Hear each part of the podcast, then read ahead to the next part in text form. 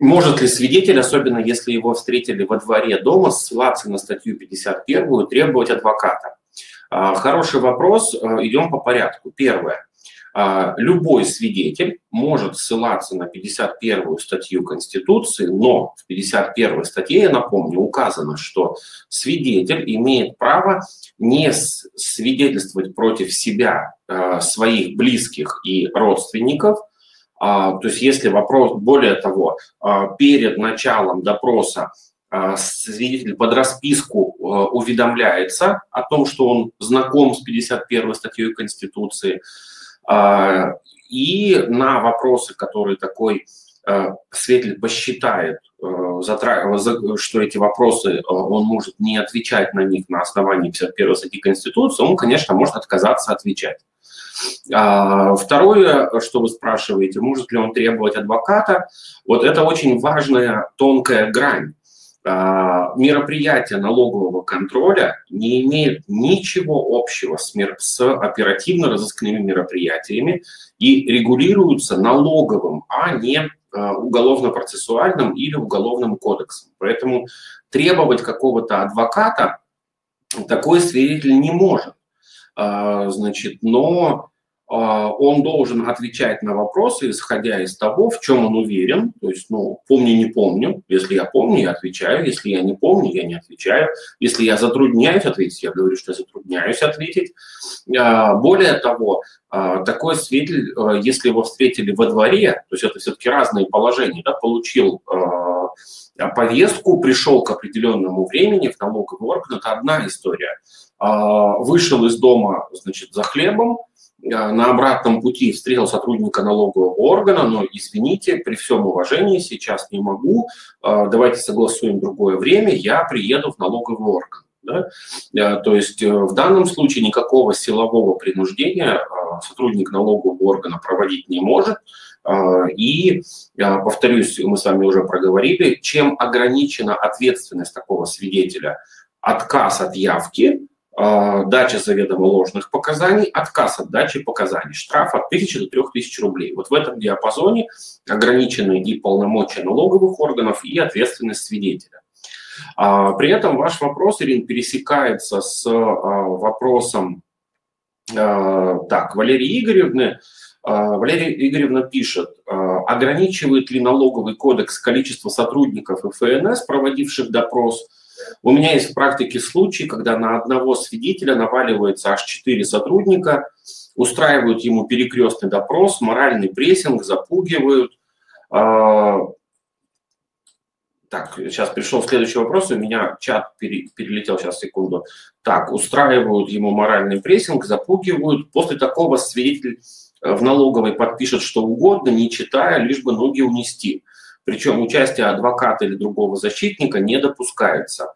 Значит, и Ирина дополняет, это все у нас в один вопрос, поэтому я их зачитываю вместе. Ирина дополняет, а, по-другому вопрос составлю, имеем ли мы право, чтобы рядом находился юрист или консультант.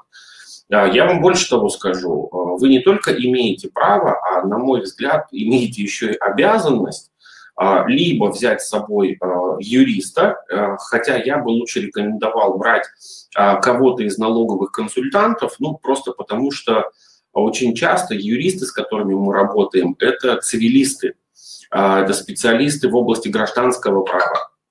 А вас интересуют тонкости налогового права, поэтому здесь лучше, конечно, обращаться к налоговым консультантам или к налоговым юристам, хорошо, в крайнем случае, к обычному юристу.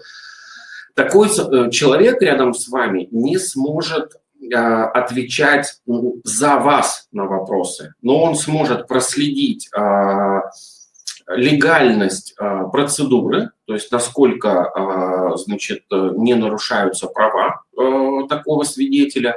И второе, а, никто не запрещает свидетелю перед тем, как дать ответ, сначала проконсультироваться здесь же, здесь же в присутствии сотрудников налогового органа, сначала проконсультироваться с, вот, со своим этим представителем. А, для того, чтобы представитель был допущен, а, на него должна быть оформлена доверенность, то есть это не из категории «Здрасте, я тут с Иваном Ивановичем зайду, вы не возражаете?» Нет, должна быть оформлена доверенность. Значит, и настоять на присутствии в ходе этого допроса, соответственно, представителя. Конечно, налоговый орган будет возражать, но в этом случае никто не мешает свидетелю обозначить, что ну тогда я сейчас здесь составляю расписку о том, что я явился, я был с представителем, который предъявил доверенность, но налоговый орган отказался проводить мероприятие а, допроса, потому что а, вот мне не позволили а, присутствовать на таком допросе значит, представителя юриста, а, вы это составляете, просите подписать э, должностных лиц налогового органа, они, конечно, отказываются, вы просите подписать какого-то третьего лица, там, кто в очереди в налоговой сидит, и на этом уходите, ну, предварительно обозначив налоговому органу, что ваше поведение будет именно такое. В этом случае, ну, по крайней мере, в моей практике не было еще ни разу, чтобы отказали а, в участии представителя. Что касается прессинга, ну, должна быть определенная э, закалка, да, значит, или поддержка. А, ну, что такое прессинг? Никто, извините, а, а, табуретку из-под ног не выбивает во время допроса, лампой в глаза не светит, пистолет у виска не держит. Поэтому ну, нужно как-то сделать над собой усилия и этот прессинг пережить. А самое это главное, в чем заключается э, переживание этого прессинга? А, техника любого допроса сводится на том, что а, лучшей стратегией является предоставление ответа строго на тот вопрос, который был задан. То есть не некое расширительное толкование, а предоставление ответа на тот вопрос, который был задан. И плюс, я несколько раз сделал на этом акцент сегодня, внимательно э, вычитывать протокол э, допроса перед тем, как его подписать. Пока вы его не подписали, это не ваши показания. Да? Это чьи-то фантазии, рассуждения, размышления, все что угодно, но не ваши показания. Вот только так, э, соответственно, Э, мы можем исходить из того, что, э, ну, как переживать такой прессинг. Э, и может ли быть какой-то представитель. Но вот здесь же приходит дополнение вопрос от Натальи, правильно ли я понимаю, что во время допросов в налоговом органе не обязательно представитель должен быть адвокатом. Мы руководствуемся нормами налогового кодекса в части представления интересов, а не УПК. Да, все верно, Наталья, а что вас смущает? А, нигде не указано. То есть, более того, адвокат – это защитник только по уголовным делам. Это уже в мирском понимании сложилось так, что адвокат – это специалист широкого спектра, э, значит, и жнец, и на дуде и грец. А, адвокат необходим только для того, чтобы защищать э, или представлять интересы в лица против гособвинения. Когда мы говорим о допросе в налоговом органе, это снятие показаний свидетеля. Здесь нет никакого обвинения, а, здесь нет а, и не применяются никаких процессуальных норм из Уголовно-процессуального кодекса. Более того, это вообще очень грубая ошибка а, в налоговые правоотношения притягивать какие-то другие кодексы. УПК в налоговом праве не применим вообще. Процедура допроса свидетеля – в налоговом праве основана только на статье 90. И налоговый орган, на самом деле, должностные лица налогового органа прекрасно это понимают. А, так, был еще один вопрос в чате. А, приведите, пожалуйста, Светлана спрашивает, уважительные причины. Так, сейчас, секунду, слетело у меня. Приведите, пожалуйста, примеры уважительных причин неявки в качестве свидетеля – какие документы подтверждают уважительную причину. Например, дни трудоспособности, больничный лист, что еще. Ну, любые документы, а, которые а, подтверждают обстоятельства, в силу которых лицо не может явиться в налоговый орган, если это лицо считает, что эти обстоятельства являются существенными. Я вот так вот выразился, вы сами называете листок нетрудоспособности. Э, значит, вот сейчас, например, в период объявления самоизоляции э, у нас были факты тоже вызовов налоговый орган свидетелей. Мы также писали, что в период самоизоляции мы не можем явиться и не должны являться, и не пойдем никуда, и никто никого не привлек. При этом я бы не рекомендовал, что называется, бегать от налогового органа, все-таки, а, на мой взгляд, правильная стратегия явиться значит, на допрос, если вызвали, и уже там выяснять отношения, да, значит, то есть для кого вызвали, для чего вызвали.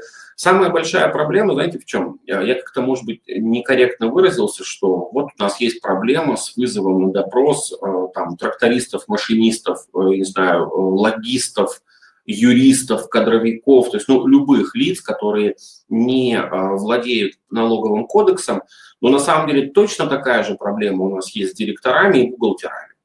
А, если, если а, представитель налогоплательщика не знаком с положениями кодекса, плохо в них ориентируется, не понимает, в чем суть защиты его права. Я надеюсь, мне удалось вам охарактеризовать вот на примере 90 статьи, что закон очень серьезно защищает налогоплательщика и в плане вызова, и в плане ответственности, и в плане протоколов, э, и не ограничивает э, значит, присутствие э, там, представителя, юриста, консультанта, адвоката, кого угодно.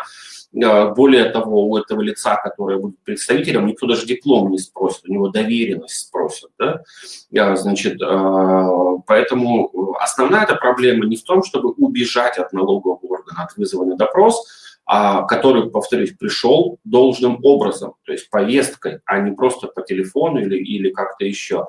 А все-таки основная задача – это подготовиться к этому допросу. А, сегодня а, в конце моей презентации я обозначу вам перечень приказов Федеральной налоговой службы, с которыми я рекомендую вам ознакомиться. И в числе этих приказов будет один – а, где приведены примерные вопросы, которые необходимо задавать а, свидетелю на допросе. То есть вы сможете прям порепетировать сами с собой, со своими сотрудниками, ну и так далее.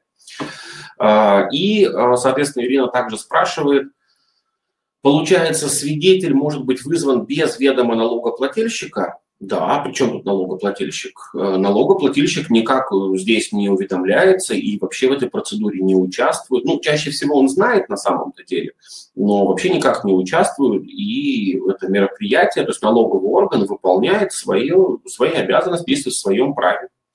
Как предупредить своих сотрудников? Э, ну вот, вот так и предупредить. Знаете, на крупных предприятиях или э, предприятиях, которые озабочены своей экономической безопасностью, Например, я в своей практике несколько раз готовили что-то типа методичек, начиная от полицейских проверок, налоговых проверок, проверок там, Роспотребнадзора и так далее, что делать, чего не делать, кому позвонить, а, как себя вести, а, ну и так далее, и так далее. То есть а, как предупредить, ну вот так и предупредить. Другое дело, что только вы знаете своих сотрудников. Я, конечно, сейчас уже ухожу за плоскость налогового кодекса, но, скажем так, э, тут еще важно не пережать, что называется, потому что сотрудники могут испугаться и повести себя неадекватно. Это тоже имейте, пожалуйста, в виду.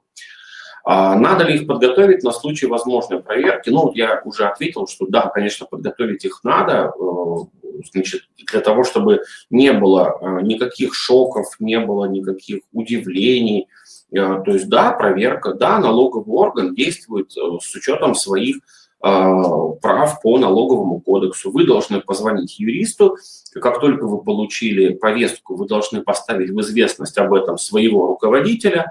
Значит, если вдруг вы значит, находитесь в офисе, и в офис заходят люди, которые предъявляют служебное удостоверение, вы должны сделать то-то, то-то и то-то, э, то есть, конечно, этому нужно сотрудников учить. Иногда реакция может быть неадекватная, такое тоже бывает.